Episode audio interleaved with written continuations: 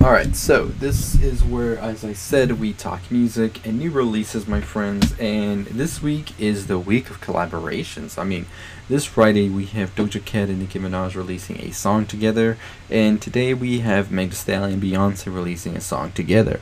So, a lot.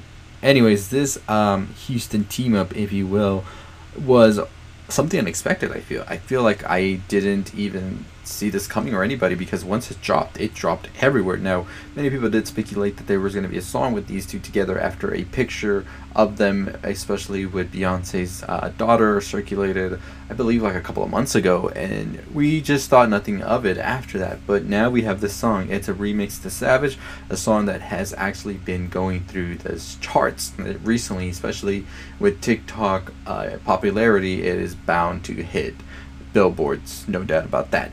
Now, this remix comes for us, and it really comes for us because it's very much so a different song except for the hook, and Beyonce's on here rapping. You know how that goes, and it is so so catchy. The first song was already catchy enough, and this one is just giving the anthems for the people, and it is top notch and a very good move to keep Savage on those Billboard charts. I mean, taking a little bit off the playbook of Lil Nas X, you can really tell everybody's doing this because Doja Cat's single with Nicki Minaj is a remix as well of Doja Cat's hit single Say So. So I think it's going to be a fight.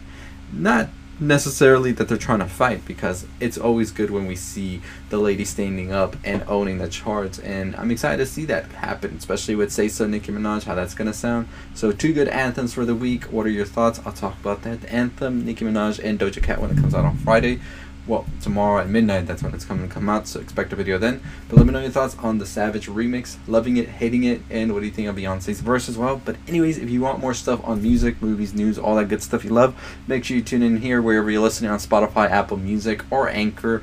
And make sure you go follow my YouTube channel for more in-depth videos on all the things you love. And as always, that's going to do it for me. Stay safe, stay positive.